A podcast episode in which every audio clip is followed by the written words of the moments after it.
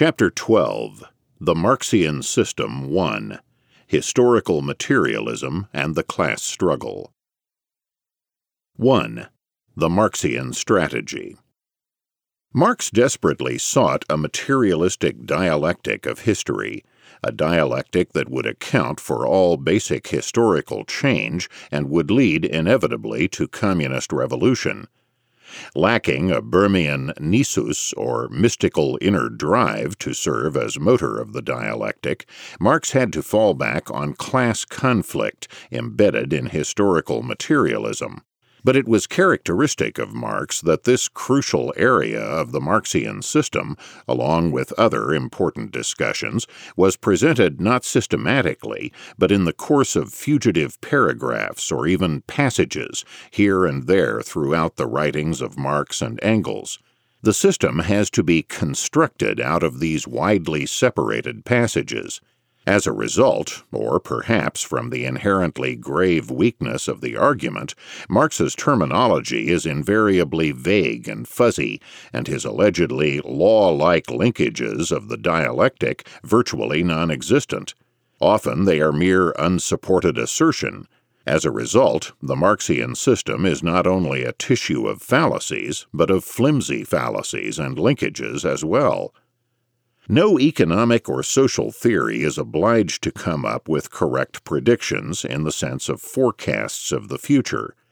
But the Marxian doctrine is different. Like premillennial pietists who are forever predicting an imminent Armageddon, Marx claims to come up with laws of history, which, according to him, are scientific rather than mystical. Well, if he knows the laws of history, then Marx had better come up with correct predictions of such allegedly determined laws. Yet all his predictions have proved utterly wrong. At this point, Marxists invariably fall back on changing the prediction or pointing to some offsetting factor, seen only in hindsight, that temporarily delayed the prediction from coming true. Thus, as we shall see further below, one of Marx's predictions, crucial to the inevitable workings of the road to socialism, was that the working class would suffer increasing poverty and immiseration. When the working classes, in contrast, obviously continued to gain spectacularly in living standards in the Western world, Marxian apologists fell back on the assertion that Marx meant only poverty relative to the capitalist class. It is doubtful, however, whether bloody revolution will be waged by a proletariat for having only one yacht, while capitalists have a dozen each. Relative misery is a very different kettle of fish. The Marxists then came up with the view that Western workers' standards of living were rising because of a temporary delay brought about by Western imperialism, enabling Western workers to be capitalists relative to the exploited Third World. The fact that Marx and Engels were themselves in favor of Western, particularly German imperialism, as a progressive force is usually passed over in silence by Marxian writers. On theoretical matters, the strategy of Marxists is similar.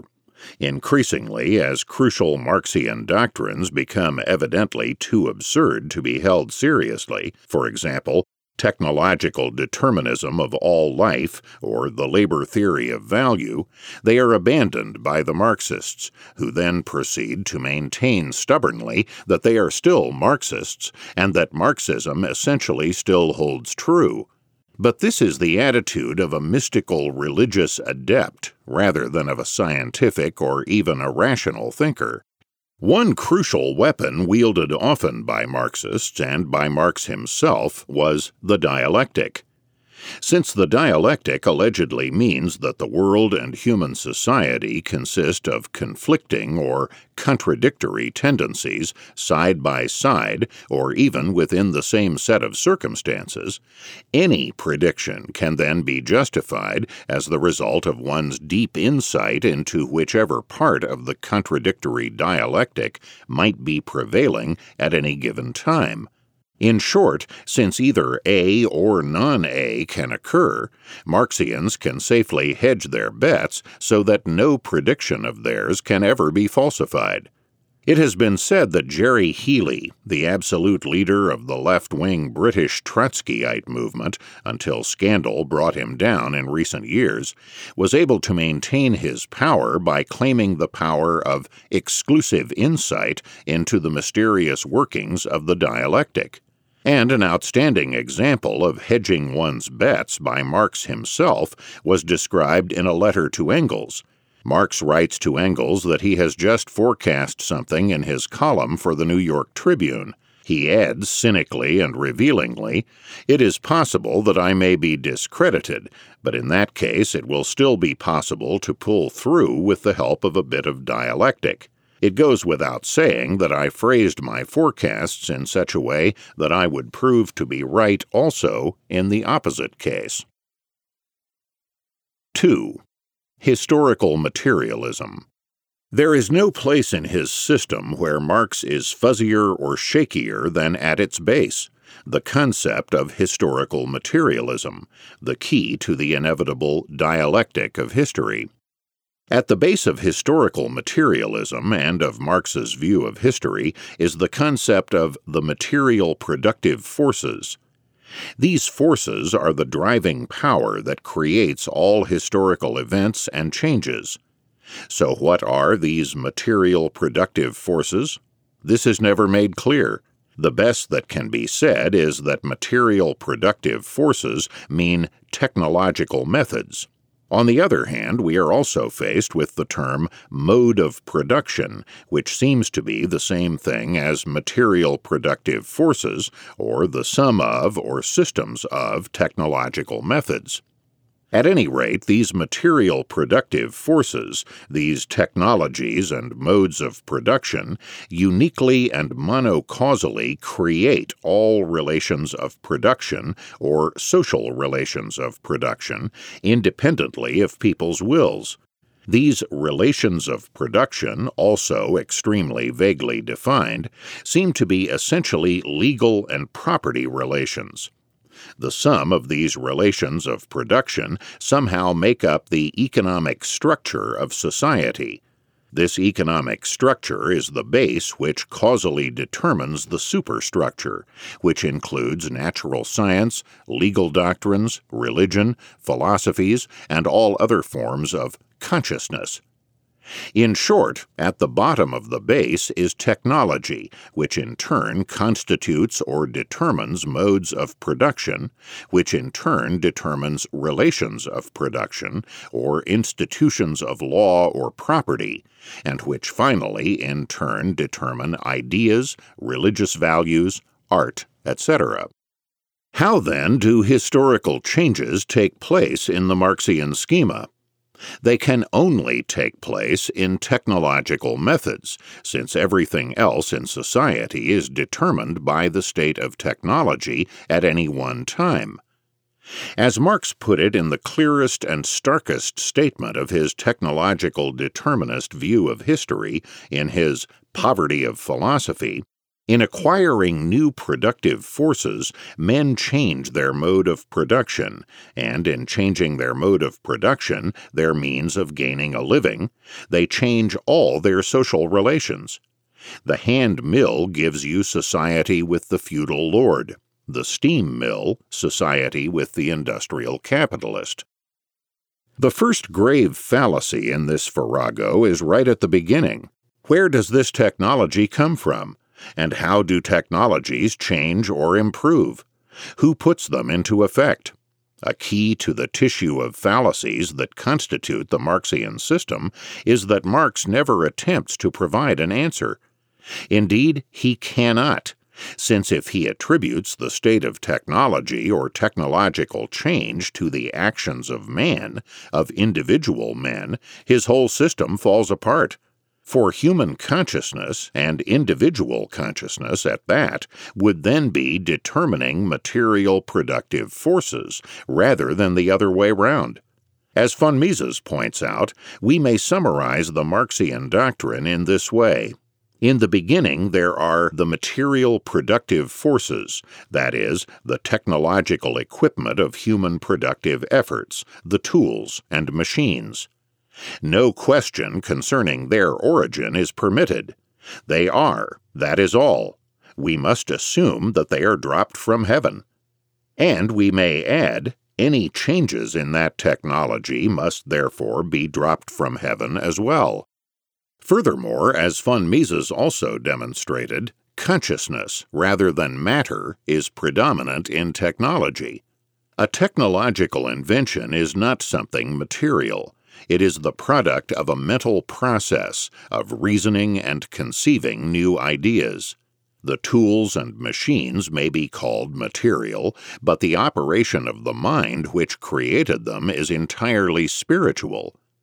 Marxian materialism does not trace back superstructural and ideological phenomena to material roots.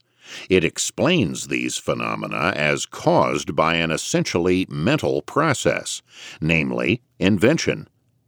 Machines are embodied ideas, in addition, technological processes do not only require inventions, they must be brought forth from the invention stage and be embodied in concrete machines and processes.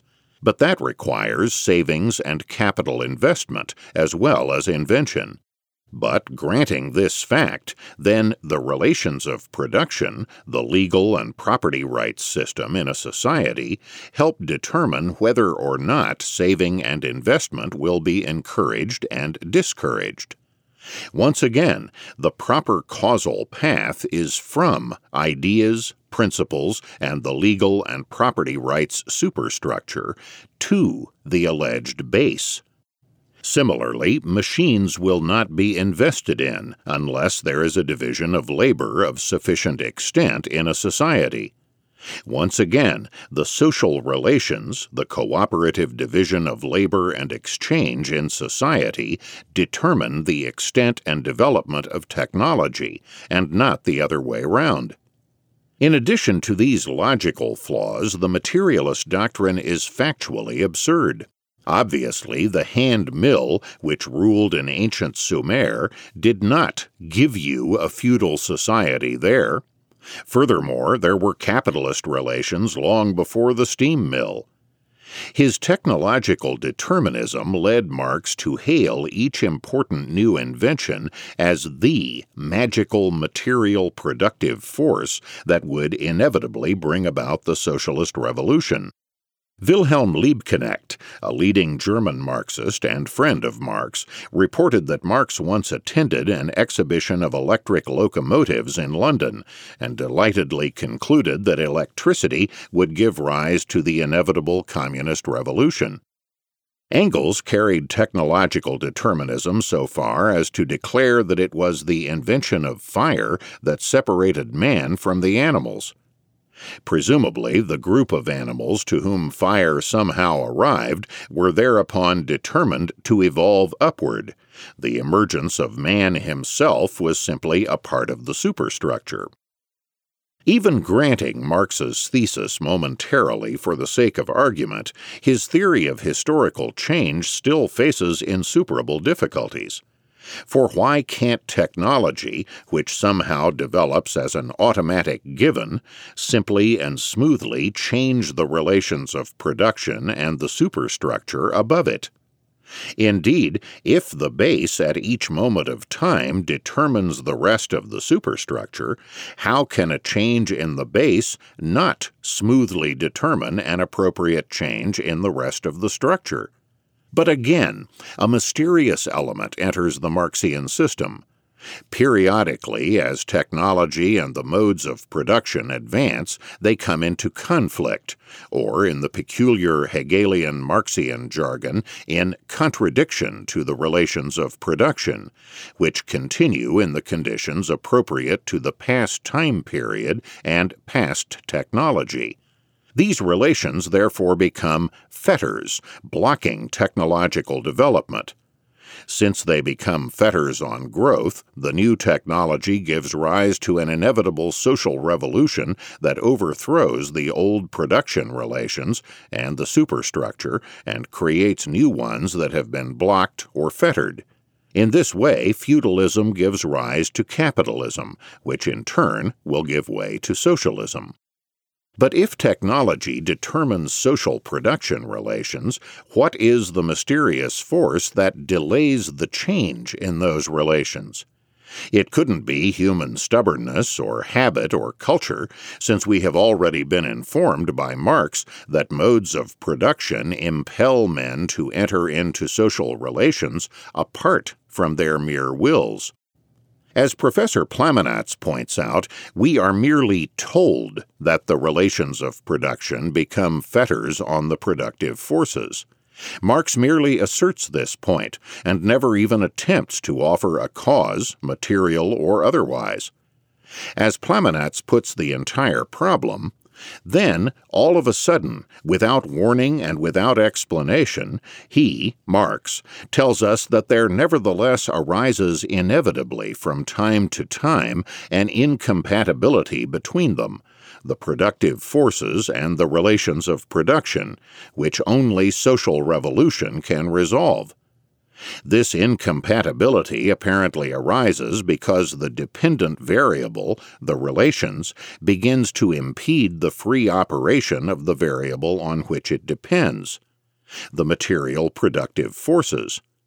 This is an astounding statement, and yet Marx can make it without even being aware that it requires explanation. Professor Plamenatz has shown that part of the deep confusion is both generated and camouflaged by Marx's failure to define relations of production adequately. This concept apparently includes legal property relations. But if legal property relations were at fault in this dialectical delay and adjustment, thus setting up the fetters, then Marx would be conceding that the problem is really legal or political rather than economic. But he wanted the determining base to be purely economic. The political and the ideological had to be merely part of the determined superstructure. So, social relations of production, allegedly economic, were the fetters, but this can only make sense if this means the property rights or legal system.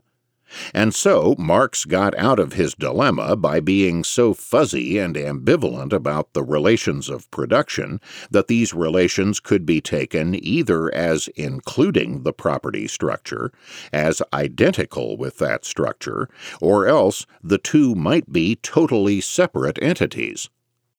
In particular, Marx accomplished his obscurantist purpose by asserting that the property rights system was part of the legal expression of the relations of production, thus somehow being able to be part of the superstructure and yet of the economic relations of production at the same time. Legal expression, needless to say, was not defined either. As Plamenatz summed up, the entire concept of relations of production, so necessary to the Marxian thesis of material or economic determinism, serves Marx as a ghost battalion closing a vital gap in the front of Marxian theory. Yet in all this, there is no way that the concept of relations of production can make economic determinism intelligible and there is no way by which these relations can either be determined by the modes of production or can in themselves determine the property rights system. The only possible coherent chain of causation, in contrast, is the other way round. From ideas to property rights systems to the fostering or crippling the growth of saving and investment, and of technological development. 20th century Marxists, from Lukács to Genovese, have often tried to save the day from the embarrassment of the technological determinism of Marx and his immediate followers. They maintain that all sophisticated Marxists know that the causation is not unilinear, that the base and the superstructure really influence each other. Sometimes they try to torture the data to claim that Marx himself took such a sophisticated position. Either way, they are characteristically obfuscating the fact that they have in reality abandoned Marxism. Marxism is monocausal technological determinism, along with all the rest of the fallacies we have depicted, or it is nothing and it has demonstrated no inevitable or even likely dialectic mechanism.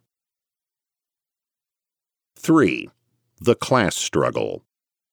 Even assuming that the unexplained incompatibility between the productive forces and the relations of production exists, why shouldn't this incompatibility continue forever? Why doesn't the economy simply lapse into permanent stagnation of the technological forces? This contradiction, so to speak, was scarcely enough to generate Marx's goal of the inevitable proletarian communist revolution. The answer that Marx supplies, the motor of the inevitable revolutions in history, is inherent class conflict, inherent struggles between economic classes. For in addition to the property rights system, one of the consequences of the relations of production, as determined by the productive forces, is the class structure of society. For Marx, the fetters are invariably applied by the privileged ruling classes, who somehow serve as surrogates for, or living embodiments of, the social relations of production and the legal property system. In contrast, another, inevitably rising economic class somehow embodies the oppressed or fettered technologies and modes of production. The contradiction between the fettered material productive forces and the fettering social relations of production thus becomes embodied in a determined class struggle between the rising and the ruling classes, which are bound by the inevitable material dialectic of history to result in a triumphant revolution by the rising class. The successful revolution at last brings the relations of production and the material productive forces, or technological system, into harmony. All is then peaceful and harmonious until later, when further technological development gives rise to new contradictions, new fetters, and a new class struggle to be won by the rising economic class. In that way, feudalism, determined by the hand mill, gives rise to middle classes when the steam mill develops, and the rising middle classes, the living surrogates of the steam mill, overthrow fetters imposed by the feudal landlord class. Thus, the material dialectic takes one socio-economic system, say feudalism, and claims that it gives rise to its opposite, or negation, and its inevitable replacement by capitalism, which thus negates and transcends feudalism. And in the same way, electricity, or whatever, will inevitably give rise to a proletarian revolution which will permit electricity to triumph over the fetters that capitalists place upon it. It is difficult to state this position without rejecting it immediately as drivel. In addition to all the flaws in historical materialism we have seen above, there is no causal chain that links a technology to a class, or that permits economic classes to embody either technology or its production relations fetters. There is no proffered reason why such classes must, or even plausibly might, act as determined puppets for or against new technologies. Why must feudal landlords try to suppress the steam mill? Why can't feudal landlords invest in steam mills? And why can't capitalists cheerfully invest in electricity, as they already have in steam? Indeed, they have in fact happily invested in electricity and in all other successful and economical technologies, as well as bringing them about in the first place. Why are capitalists inevitably oppressed under feudalism, and why are the proletariat equally inevitably oppressed under capitalism? On Marx's attempt to answer the latter question, see below. If finally class struggle and the material dialectic bring about an inevitable proletarian revolution, why does the dialectic, as Marx of course maintains, at that point come to an end? For crucial to Marxism, as to other millennial and apocalyptic creeds, is that the dialectic can by no means roll on forever. On the contrary, the chiliast, whether pre or post-millennial, invariably sees the end of the dialectic or the end of history as imminent.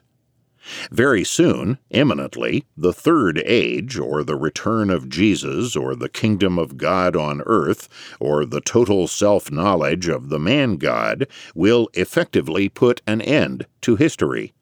Marx's atheist dialectic, too, envisioned the imminent proletarian revolution, which would, after the raw communist stage, bring about a higher communism, or perhaps a beyond communist stage, which would be a classless society, a society of total equality, of no division of labor, a society without rulers.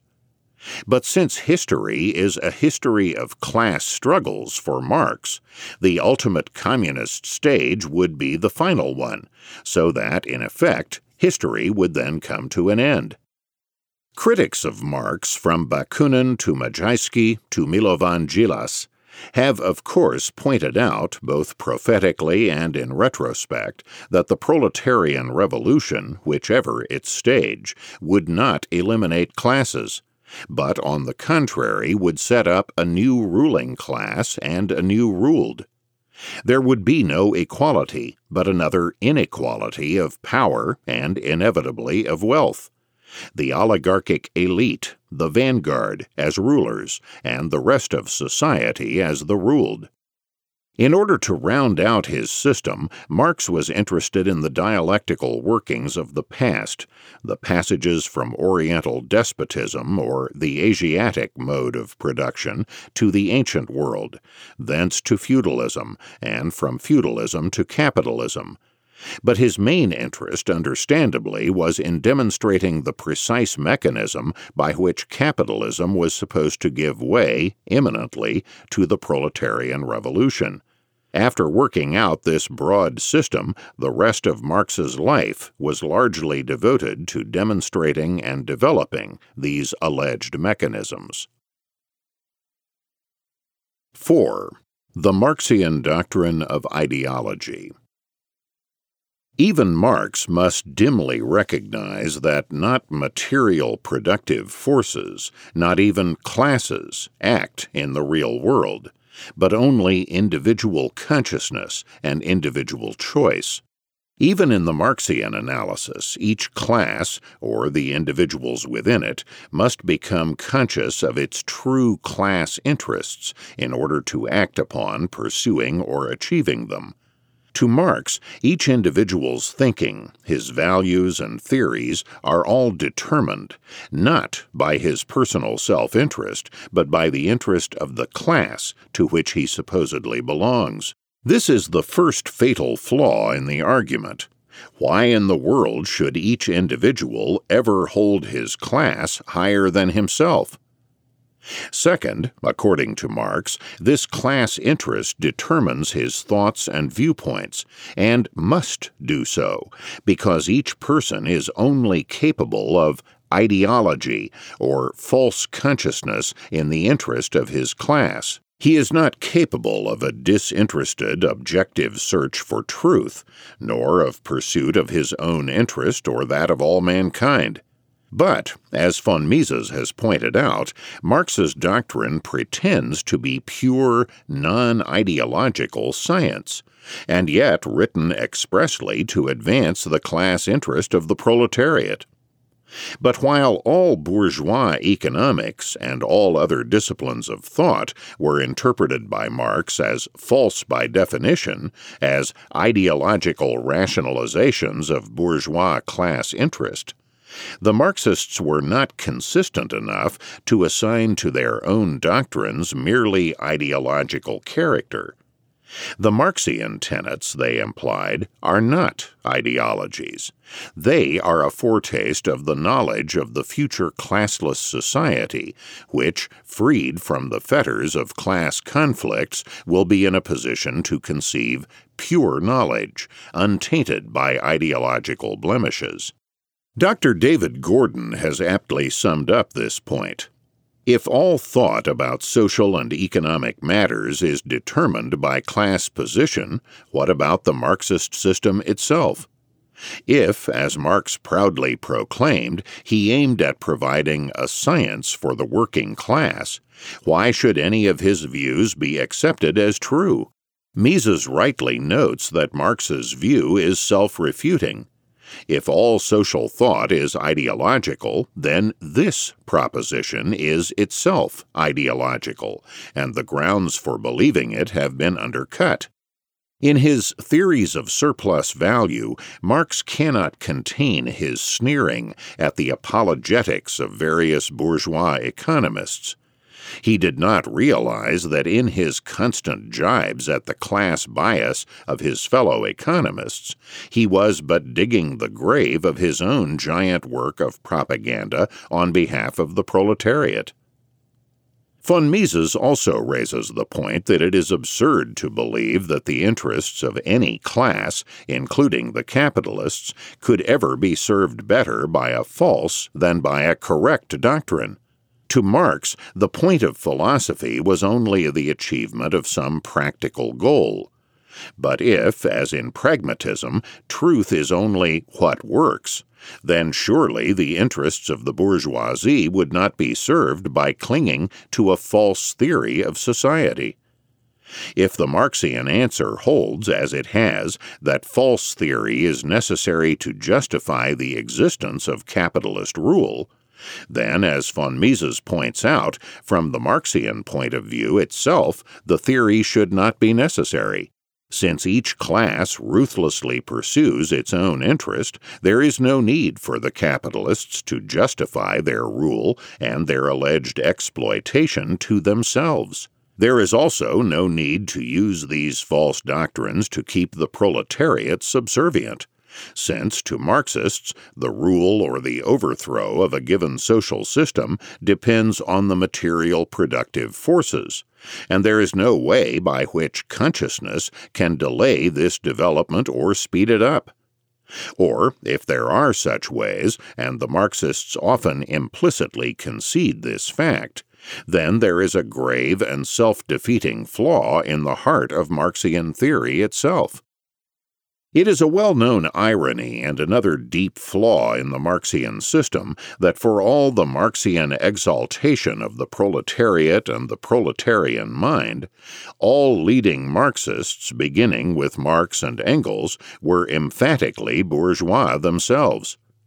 Marx was the son of a wealthy lawyer. His wife was a member of the Prussian nobility, and his brother in law, Prussian Minister of the Interior. Friedrich Engels, his lifelong benefactor and collaborator, was the son of a wealthy manufacturer and himself a manufacturer. Why were not their views and doctrines also determined by bourgeois class interests? What permitted their consciousness to rise above a system so powerful that it determines the views of everyone else? In this way, every determinist system attempts to provide an escape hatch for its own believers, who are somehow able to escape the determinist laws that afflict everyone else. Unwittingly, these systems become, in that way, self contradictory and self refuting. In the 20th century, Marxists such as the German sociologist Karl Mannheim attempted to elevate this escape hatch into high theory that somehow intellectuals are able to float free, to levitate above the laws that determine all other classes. 5. The inner contradiction in the concept of class. A class is a set of entities with one identifiable thing in common. Thus, there is a class of bald eagles or of geraniums, and such a class can be widened or narrowed. For example, the class of geraniums growing in New Jersey. A social class is a class of human beings with one thing in common. The number of identifiable social classes is virtually infinite. Thus, there is the class of people over six feet four inches in height, the class of people named Smith, the class of people weighing under 160 pounds, etc., ad infinitum. Some of these classes will be useful for certain types of social analysis. For example, the class of people over 65 years of age with diabetes, for medical or insurance or demographic purposes. But from our point of view, in a study of the Marxian theory of class, these classes are all worthless because there is no inherent conflict between them. In the market economy, in the international division of labor and exchange of products, there is no inherent conflict between short and tall people, people of various weights and names, etc. All classes live in harmony through the voluntary exchange of goods and services that mutually benefits them all.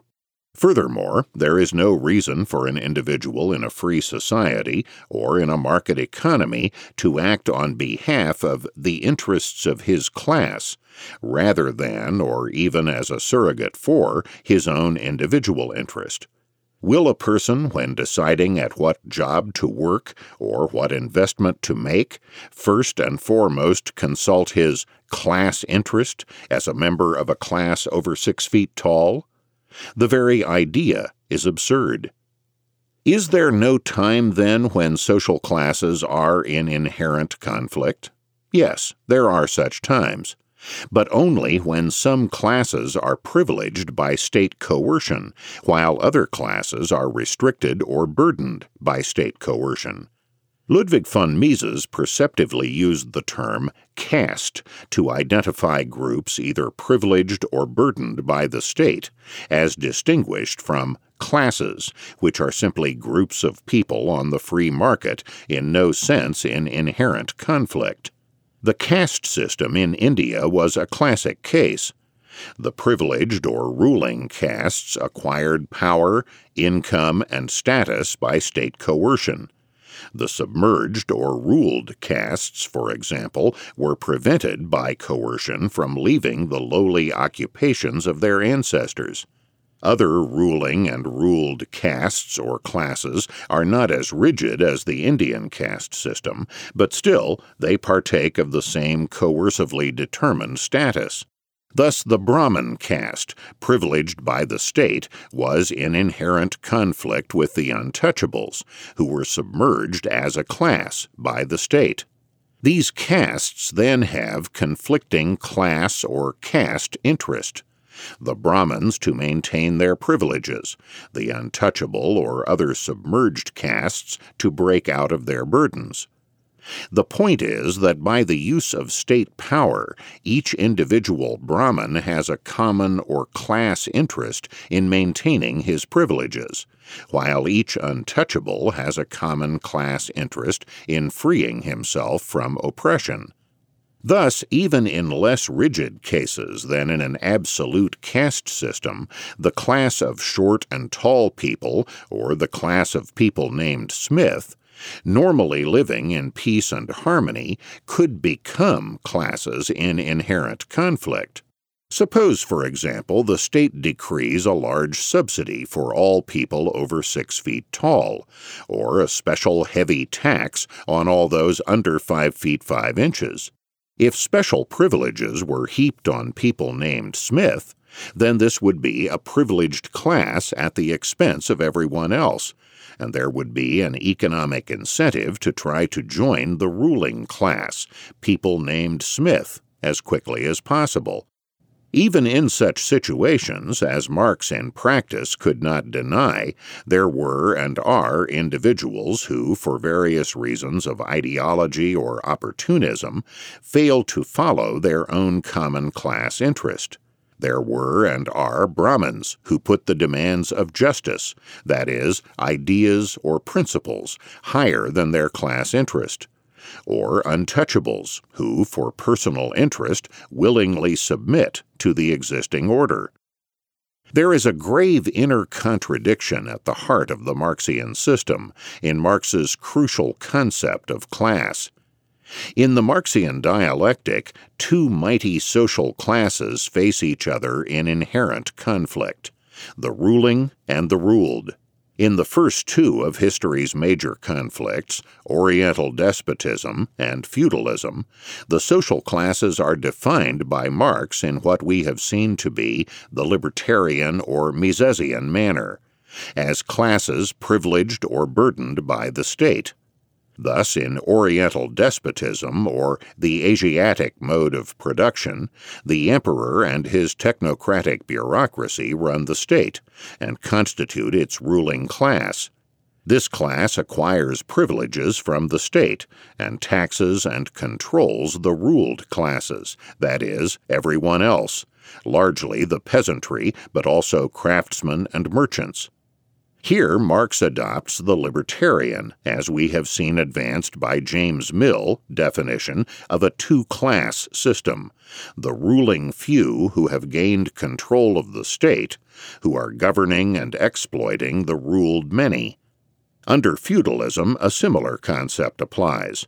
The landlord class has acquired territory through war and conquest, and has settled down to oppress the peasantry and the merchants and craftsmen via coerced rents, taxes, controls, and serfdom.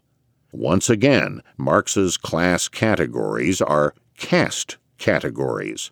The ruling class is such by virtue of its having gained control of the state the main social apparatus of coercion. All well and good.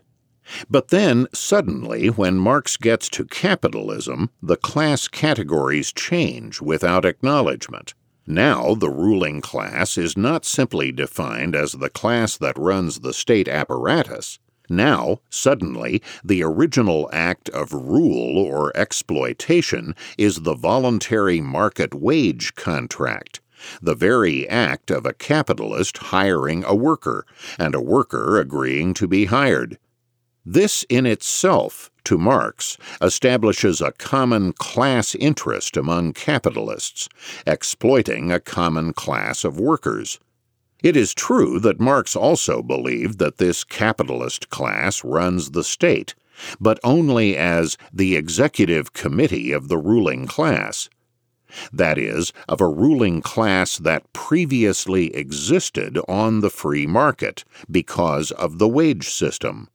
So that what Marx, as analyst of Oriental despotism or feudalism, would consider ruling class exploitation still exists under capitalism, but only as an addendum to the pre existing capitalist exploitation of the workers through the wage system.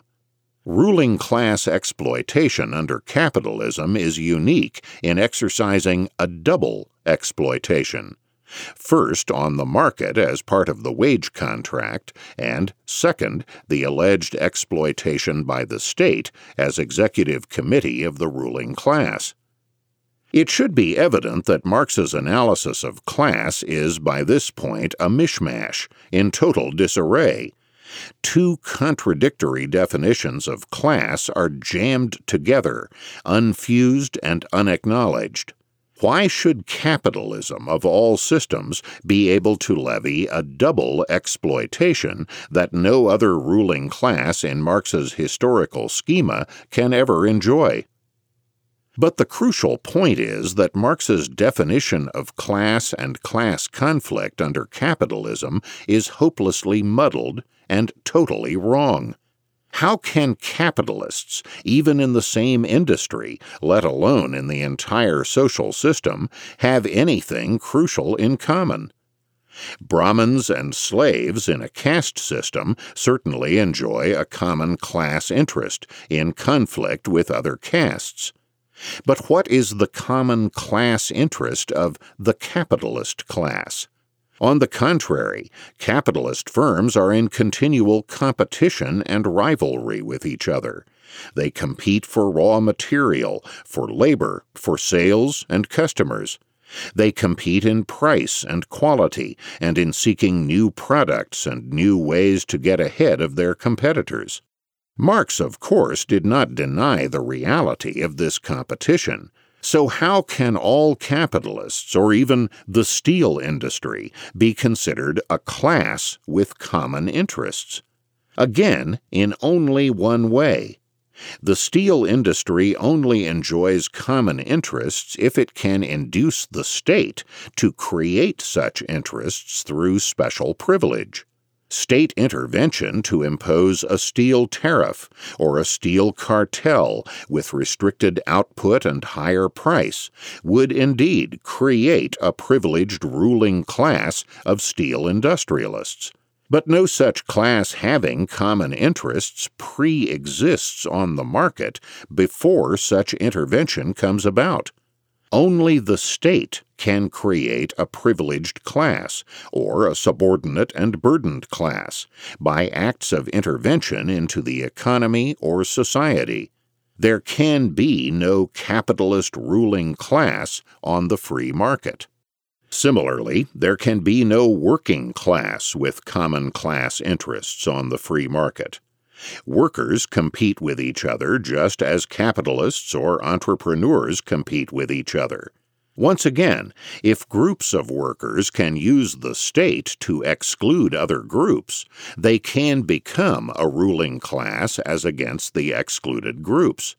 Thus, if government immigration restrictions keep out new workers, the native workers can benefit, at least in the short run, at the expense of incomes of immigrants. Or if white workers can keep black workers out of skilled jobs by state coercion, as was done in South Africa, the former becomes a privileged or ruling class at the expense of the latter. An important point here is that any group that can manage to control or gain privileges from the state can take its place among the exploiters. This can be specific groups of workers or businessmen or Communist Party members or whatever. There is no reason to assume that only capitalists can acquire such privileges. In his class analysis, Marx constantly had to struggle with the fact that neither capitalists nor workers act in practice as if they are each members of monolithic, conflicting classes. On the contrary, capitalists persist in competing with each other, and workers likewise. Even in their rousing Communist Manifesto, Marx and Engels had to admit that the organization of the proletarians into a class, and consequently into a political party, is continually being upset again by the competition among the workers themselves. Indeed. But there are more grave problems. For Marx had his two class analysis. The essence of each titanic struggle in history is between two great social classes the ruling versus the ruled. The rising class in tune with the new material productive forces, the declining one out of tune. But it is one thing to employ a two class ruler versus ruled analysis according to libertarian or Millian definitions. Since there are indeed common caste interests and conflicts, this concept is here a simplification, but an important and workable one. But what are we to do in the complex multi class world of the capitalist market economy? How can we employ a two class model there, either for market or political action? And there is no question that Marx is committed to the two class model capitalists versus proletarians. All other classes fade away, so that the mighty, exploited, immiserated class can and will rise up as a monolith to overthrow the capitalist class, as Marx and Engels say in the Communist Manifesto, our epoch, the epoch of the bourgeoisie, possesses, however, this distinctive feature. It has simplified the class antagonisms. Society as a whole is more and more splitting up into two great hostile camps, into two great classes directly facing each other bourgeoisie and proletariat. But in practice, in analyzing recent history or current events, Marx and Engels were forced to talk about many classes and groups, and their interactions, thereby implicitly but definitely betraying their own absurd two class model. And so we have the problem that Marx's two classes are far from monoliths that their members compete with each other constantly and collaborate very rarely, and also that in capitalist society in particular, it is impossible to analyze historical action by squeezing all human actors into two classes. In practice, however, Marx and other Marxists happily use a multi class model in analyzing historical events steel capital, textile capital, armament capital, finance capital, etc. But they do not seem to realize that while they are being far more realistic than when prating about capitalists versus workers as two class monoliths, they are totally betraying the Marxian dialectic itself. No inevitable revolution, for example, will ever follow from multi class squabbling certainly not Marx's cherished proletarian one. Marx himself and Marxists generally have devoted many millions of words to the concept and use of the term class. Yet in all his writings, Marx never once defined it. For if he had attempted a definition, the stark inner contradiction in the concept, the slippage between state creation and mere market action, would have become starkly clear, and something would have had to give. Thus, in Marx's theoretical magnum opus, Capital, there is no attempt at a definition of class. Only an incomplete Volume 1 was published in Marx's lifetime, 1867, at which point he had substantially finished working on the book. After Marx's death in 1883, Engels worked up, edited, and published the remaining manuscript in two further volumes, 1885 and 1894. Only in the famous very last chapter of the third volume does Marx finally arrive at an attempt to define what he and Engels had been talking and writing about for four decades. It is an unfinished chapter of startling brevity, five short paragraphs.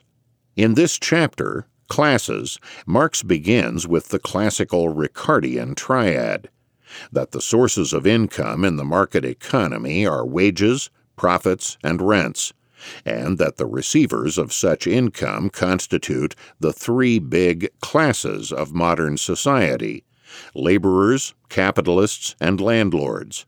So far, so good. But then Marx adds that even England, the most highly and classically developed capitalist country, contains middle and intermediate strata, which even here obliterate lines of demarcation everywhere. But he quickly hastens to assure his readers that this problem is irrelevant, since the concentration and polarization of classes is proceeding apace. Marx then begins the third paragraph of this seemingly climactic chapter. The first question to be answered is this What constitutes a class? Indeed. He then adds that the reply to this question follows naturally from the reply to a second, related question. What makes wage laborers, capitalists, and landlords constitute the three great social classes? We are now primed for the answer, first to the latter Ricardian question, and then to the first critical query What constitutes a class? On the second question, Marx states that at first glance, the identity of incomes with their sources constitutes the answer. After all, workers earn wages from their labor. Capitalists make profits from their capital, and landlords obtain rent from their land.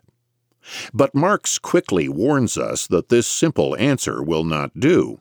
For, however, from that standpoint, physicians and officials, for example, would also constitute two classes, for they belong to two distinct social groups, the members of each of these groups receiving their revenues from one and the same source.